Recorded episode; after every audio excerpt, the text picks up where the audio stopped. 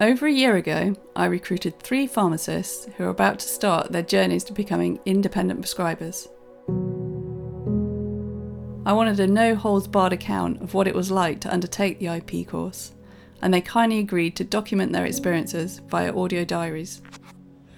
I do think I've come an awful long way from the beginning of the course. It has been extremely hard work, quite exhausting, but knowing that I need to make sure that I just carry on and hopefully, come the end of June, have a positive outcome. Although I am very, very stressed with the course, I could see everyone is feeling the same and we all have the feeling we're not going to have a life in the next six months of the course but that's fine. That's um, it was a choice to do it. No one made me do it i'm now recording this post uh, exam and i think it all went okay. It is a bit scary completing the exam when you know that the pass mark is so high. Um, so it, it, i hope i have done enough to pass the exam. Rachael, Isabel, and Isheeta all had quite different experiences. I have spent a week in a secondary care um, outpatient dermatology department, which was extremely useful for my scope, which is in dermatology. This last month has been a bit of a roller coaster for me with the IP course.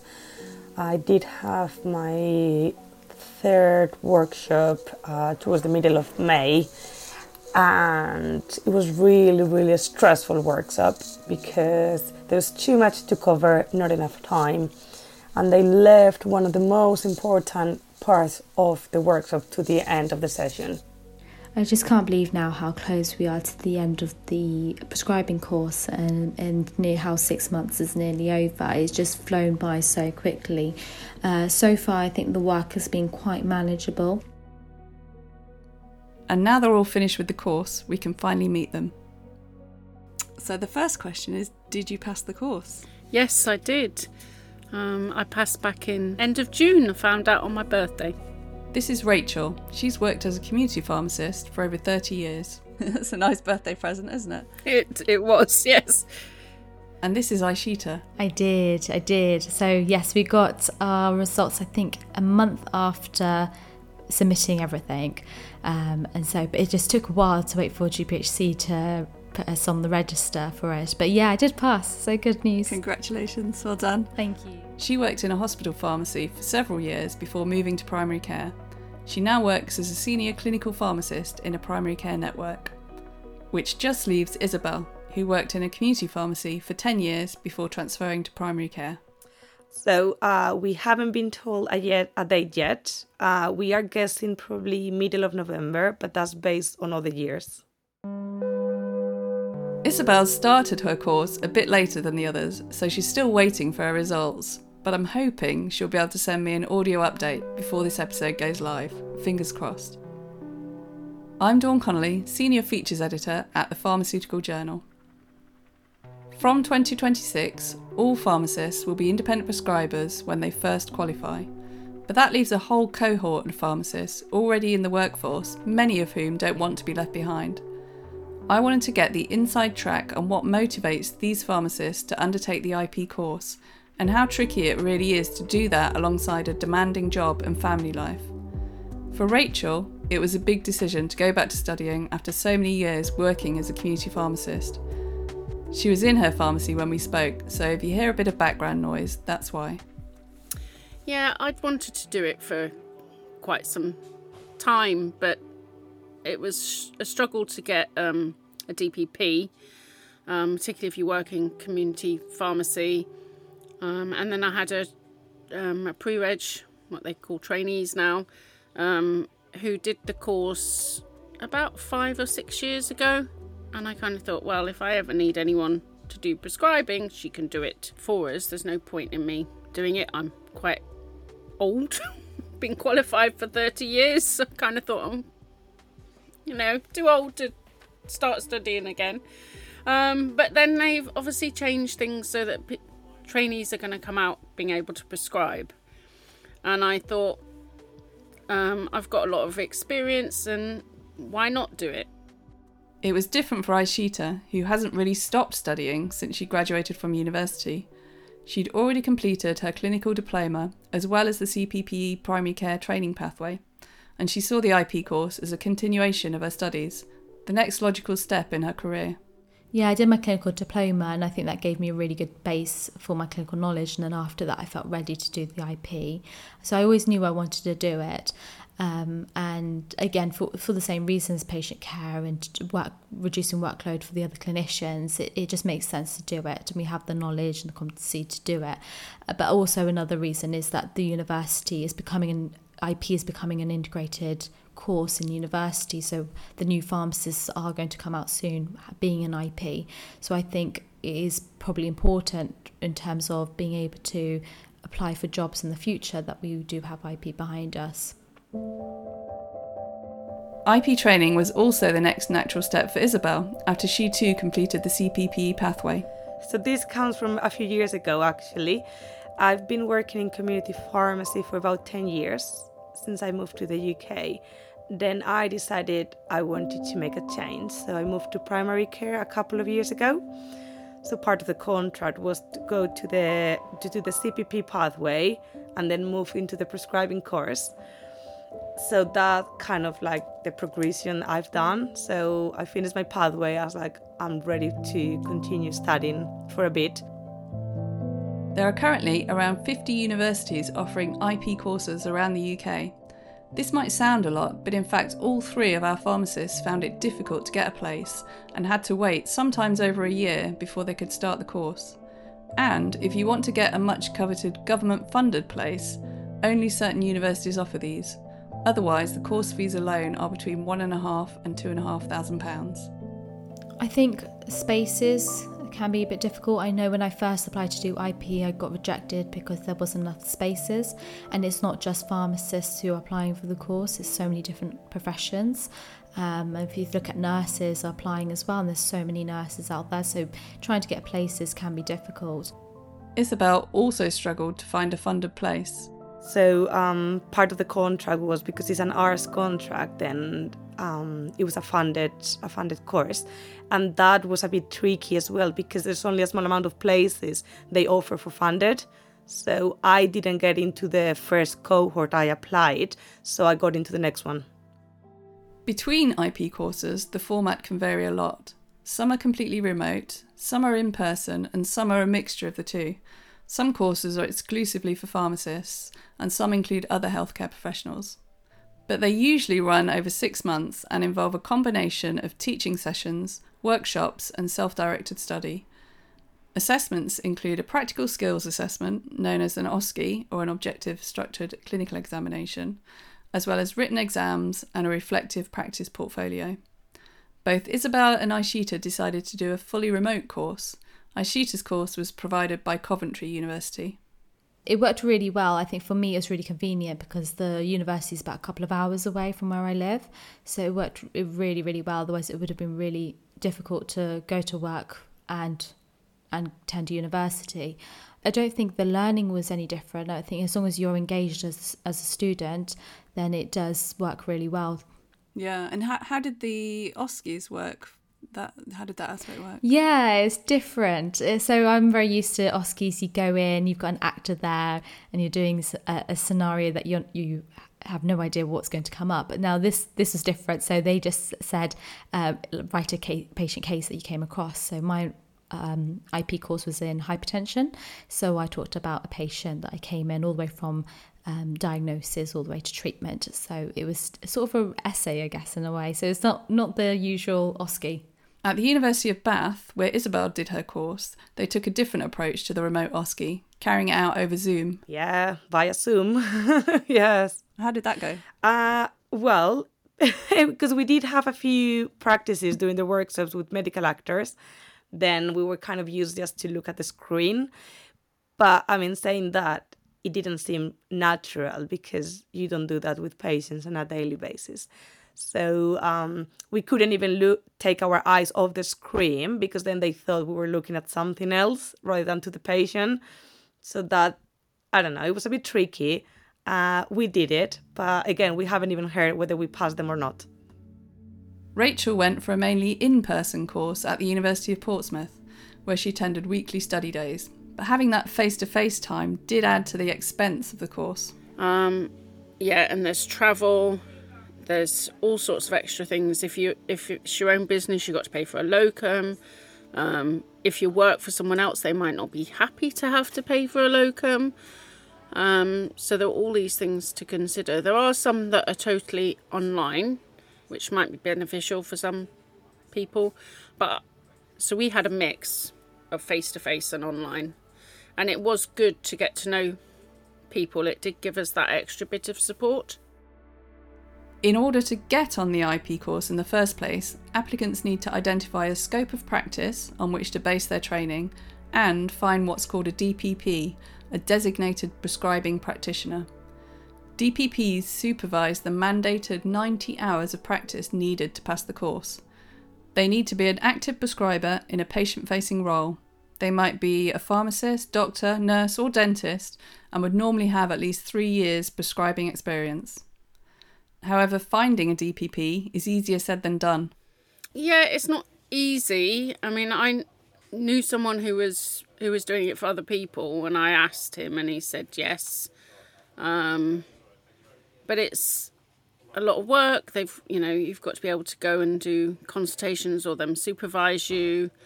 Um, so yeah, um, it isn't that easy. I know someone on the course had like I think they tried it hundred people. She said. Oh wow. Um, and eventually found someone. Mm. And then some had to change their DPPs midway through, which added to stress. For Isheeta and Isabel, who both work in primary care, it seemed to be easier.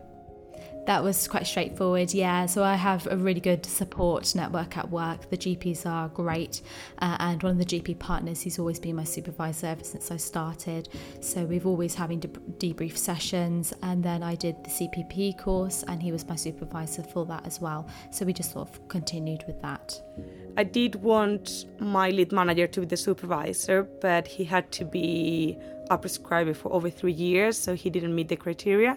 So then I just asked some of the GPs I get along with, and I actually ended up with my clinical director being the supervisor, which was quite nice. I was keen to get a course provider's perspective on what they are looking for in a DPP. So I asked Danny Bartlett, who teaches on the University of Brighton undergraduate and independent prescribing courses and is also a primary care network pharmacist and a DPP himself. They have to be actively in a clinical role um, I don't think it would be fair on the student if they're if they're not having a clinical role because if just like my examples of how that student's going to learn. So if that student really wants to debrief after patients if you're not seeing patients how are you going to achieve that learning? If they're just going to sit in a room and talk to them that's not going to achieve any of their learning outcomes. Um, capacity is my biggest one really. How many students do you have? If that dpp for example is a gp they might have a foundation year trainee. They might have lots of other trainees, but even if that's a pharmacist prospective DPP, they might also have a couple of other pharmacists in their network that they're also supervising. So you need to make sure that they've got the capacity to do that. Yeah. What they currently practice in as well. So if their prospective student has, has got a scope of hypertension, cardiovascular disease, and the prescriber, uh, the DPP, works in dermatology, what's their exposure to cardiovascular disease going to be? It's not going to be very high at all. So that's part of the scrutiny. Is actually, it's not that they necessarily are, are, are, a bad DPP or not an appropriate DPP. It's just that their scope isn't appropriate at this point in time. In terms of deciding on the scope of practice, Danny says it's important for applicants to consider how they'll be able to use their IP qualification, rather than only thinking about what their interests are what I'd say is one of my best tips of advice. You might be interested in a particular area, but actually think about does that apply to your role at the moment? Is it better to maybe think of about a different scope that will benefit your role, benefit the people around you, the patients around you, and then by all means later in later down the line, once qualified, you could broaden that scope within adequate training and things like that. So don't ring fence yourself with HRT and menopause if that's not actually something you encounter in day to day practice because you're almost kind of going to alienate the people that could potentially be your DPPs. For pharmacists working in primary care, the scope of practice could be almost anything. Isheeta, for example, chose hypertension, but she was able to focus her training much more widely than that.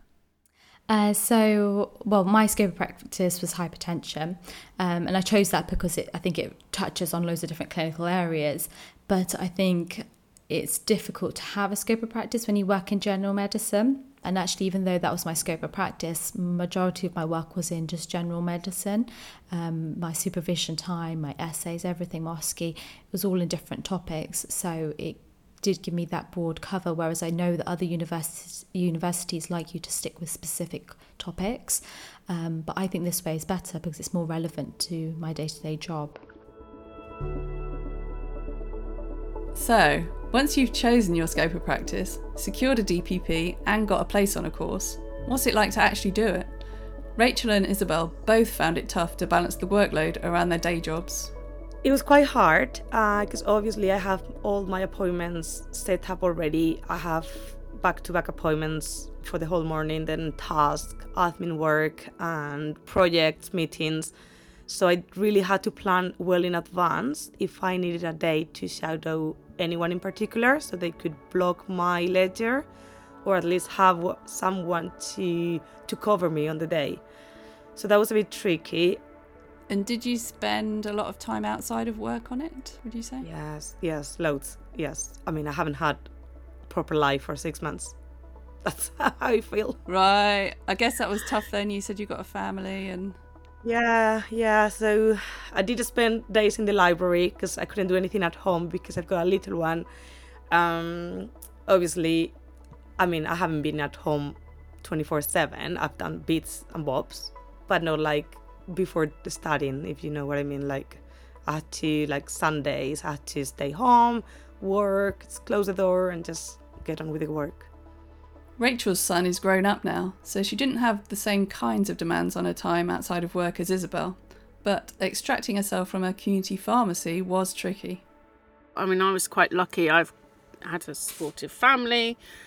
I have um, a son and husband who quite happily cook while I sat there and did work. Um, but not everyone's that lucky, and it's all those kind of things, not just what's happening at work. Your employer might say, Yes, you can have a day off to go to, the, to do the university, but they're not going to say you can have another day off to do your assignments and your assessments and this, that, and the other. So it's very time consuming, and if you haven't got that time, that is a barrier. Yeah, and you carried on working full time, did you? While, while in your community pharmacy, while you yes, I did. yes, it was it was it was quite tiring, um, but I think if you if you do it, you need just need to be prepared that it is a lot of work and plan your time. So I knew what I was going to do when, basically.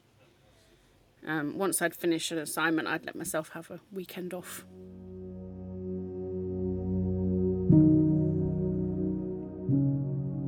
Isheeta was fortunate enough to have protected time for study and supervised practice.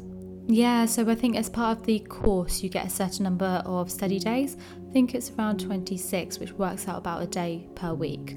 Um, so I had every Wednesday off as a study day. Some of those, so in module one, you would have a a lecture to attend for those an online lecture for those Wednesdays so that was fine and then in the second module, so the second half of the course, I would be able to use that time for my supervision time to complete my 90 hours. So it was protected time for me, but I could use it how I felt was best. Danny's advice to manage the workload is for pharmacists to work out the overlaps between their prescribing course and their current role and make that work for them. I think it, it leans into what your role currently looks like and how you can synergistically kind of amalgamate that role with the prescribing course because you don't want your role to stop dead because then you're going to be coming to that role. Let's say you stop that role dead and then do six months intensively on the prescribing course. Six months' time, you go back to your role and you've kind of got to upskill yourself and you're kind of fighting two fires. You have to work out what the overlaps are in that workload. So I can't kind of give a fixed amount of hours because that will depend on what your role is. But let's say you work in general practice and you're already running kind of clinics, um, but not as complex. You're wanting to get more more involved with more complicated patients. You need some supervision on your prescribing course with your DPP for that. it kind of works together with the role that you already have, right? So you can build the patients in, you can maybe more complex patients, you can have a debrief with your T, with your DPP. So you need to work out what that what works for you.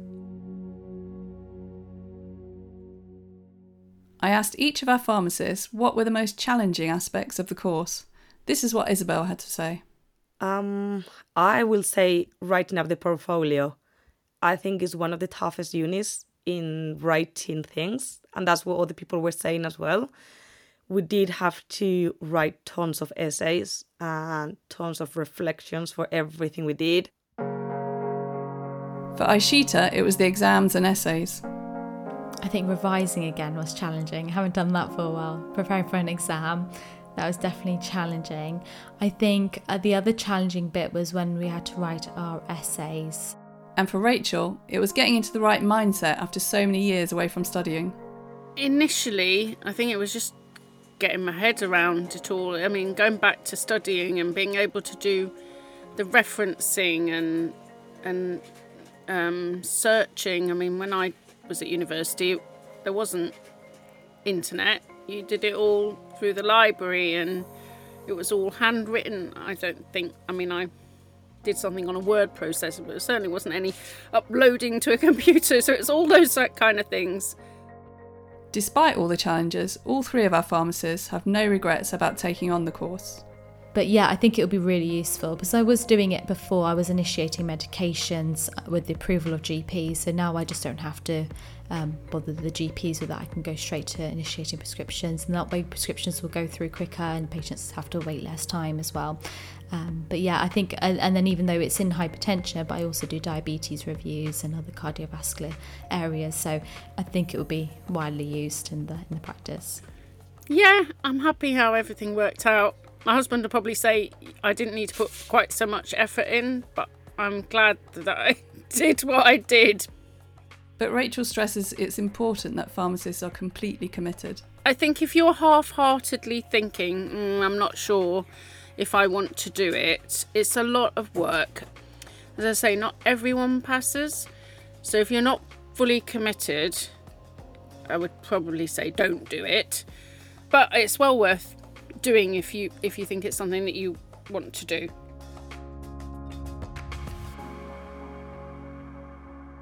Isabel is also in the no regrets camp, but there's a few things that she would have done differently to make life easier for herself.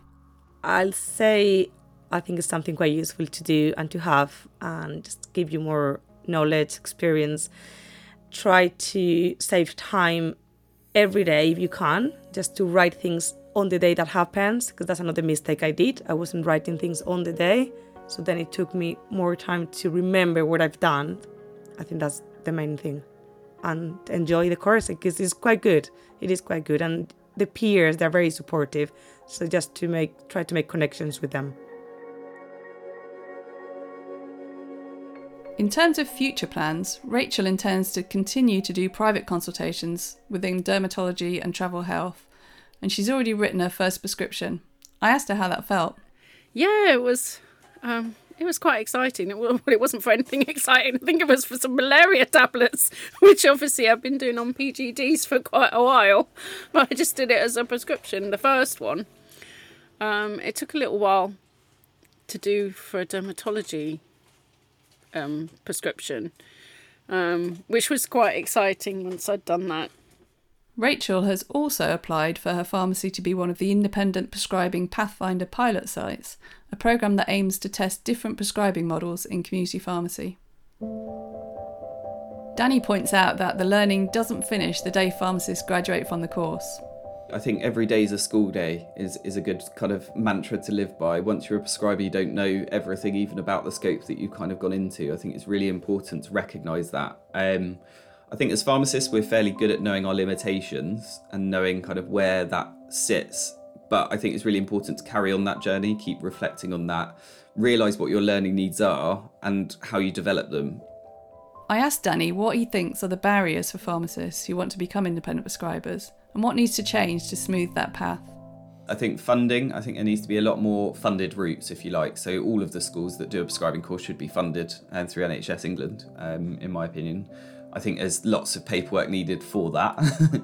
but I think that should encourage more people going through, let's say, for example, CPPE, which is the 18 month pathway in primary care.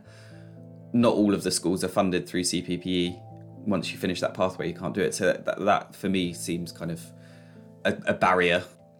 Um, second barrier is DPPs, um, as we talked about. So finding a DPP, finding a good DPP is really important scope and relating it to practice, I think, is another barrier. So if I want to learn about if I if I want my scope to be cardiovascular disease, but I'm not in a cardiovascular disease role, then sometimes that's a, a bit of a rate limiting factor to me actually being able to get this off the ground.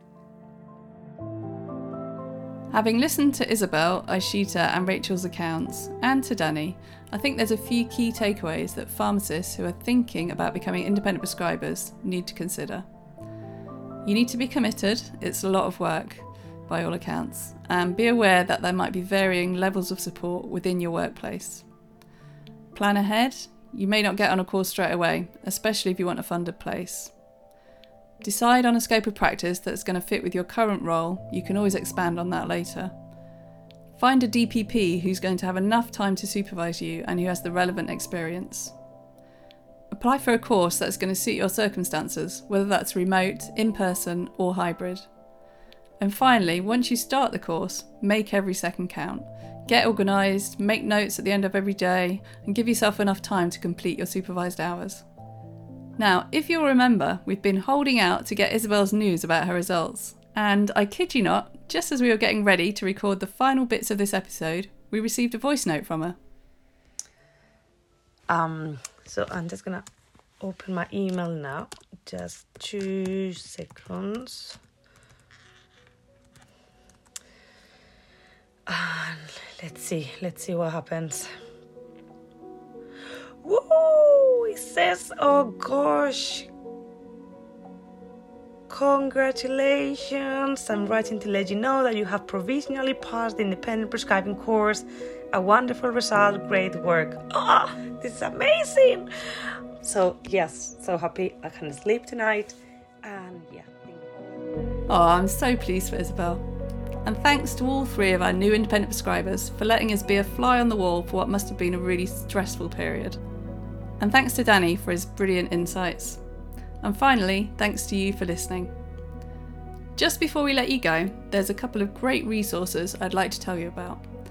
PJ is producing a range of new learning resources to support pharmacist prescribers to develop their knowledge and skills in line with the Royal Pharmaceutical Society's competency framework for all prescribers. More on this coming soon, but we've included the links in the show notes. The Royal Pharmaceutical Society has also produced a range of practical guidance, resources, and support to help you practice safely and confidently, whether you're taking your first steps to becoming a prescriber, need advice on how to find a DPP, or you're already prescribing and now want to expand your scope of practice. RPS members can access these materials from the dedicated prescribing pages on the RPS website. We'll include a link in the show notes. If you're not already a member, you can join the RPS for the equivalent of just 60p a day. Just search RPS membership to find out more. The PJ Pod is brought to you by the Pharmaceutical Journal, the official journal of the Royal Pharmaceutical Society. This episode was produced by Geoff Marsh and presented by me, Dawn Connelly, with support from Carolyn Whitware. That's it for this episode. Bye for now.